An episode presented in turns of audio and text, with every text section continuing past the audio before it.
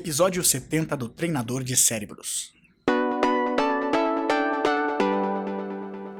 Bem-vindo ao podcast do Treinador de Cérebros.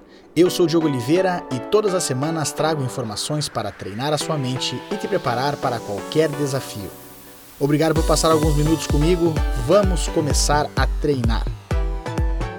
Conta uma tradição chinesa que, se a gente quiser atingir qualquer coisa nova na nossa vida, nós temos que fazê-la por pelo menos cem dias.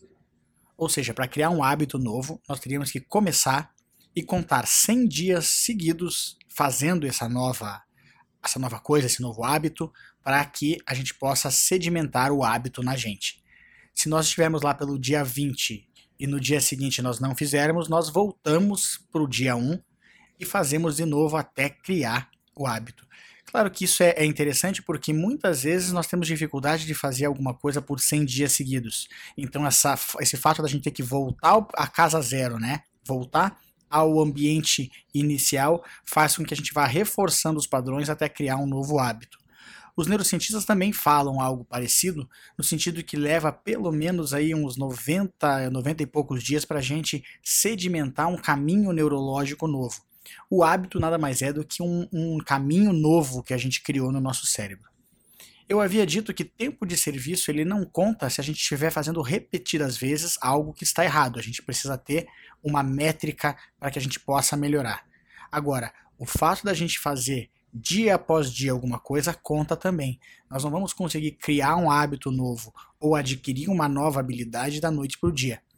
A gente tem esse sonho de que de alguma forma as coisas por um passe de mágica vão melhorar. Os heróis das histórias em quadrinhos falam isso, né? Eu sou picado por uma aranha e de repente eu tenho superpoderes.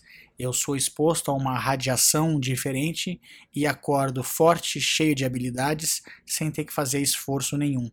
Agora, a nossa realidade conta uma história diferente. Mesmo aqueles que são prodígios, aqueles que são astros da música, do esporte, eles também têm que colocar o tempo de serviço deles, ou eles têm que ter tempo de dedicação para que eles possam adquirir e chegar ao topo. Eles podem ter um certo talento, mas não significa que eles vão é, chegar ao máximo que eles podem ser se eles não botarem o treino. cem dias, mais ou menos, é uma, uma forma da gente conseguir entender quanto tempo leva para a gente adquirir um hábito novo.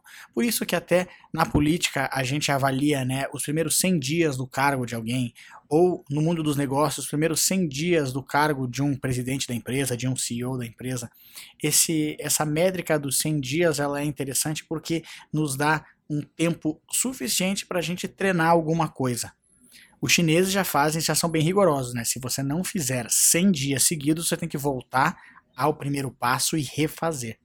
Agora a ideia aqui é a gente buscar os nossos cem dias de fazer alguma coisa.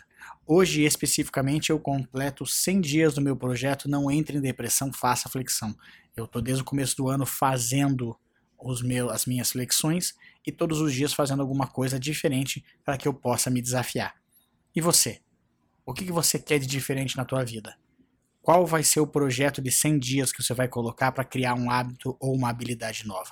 Experimente, faça o teste e veja qual vai ser o resultado. E lembre-se que você se transforma naquilo que pensa a maior parte do tempo. Agora vai lá e faz a diferença no seu mundo.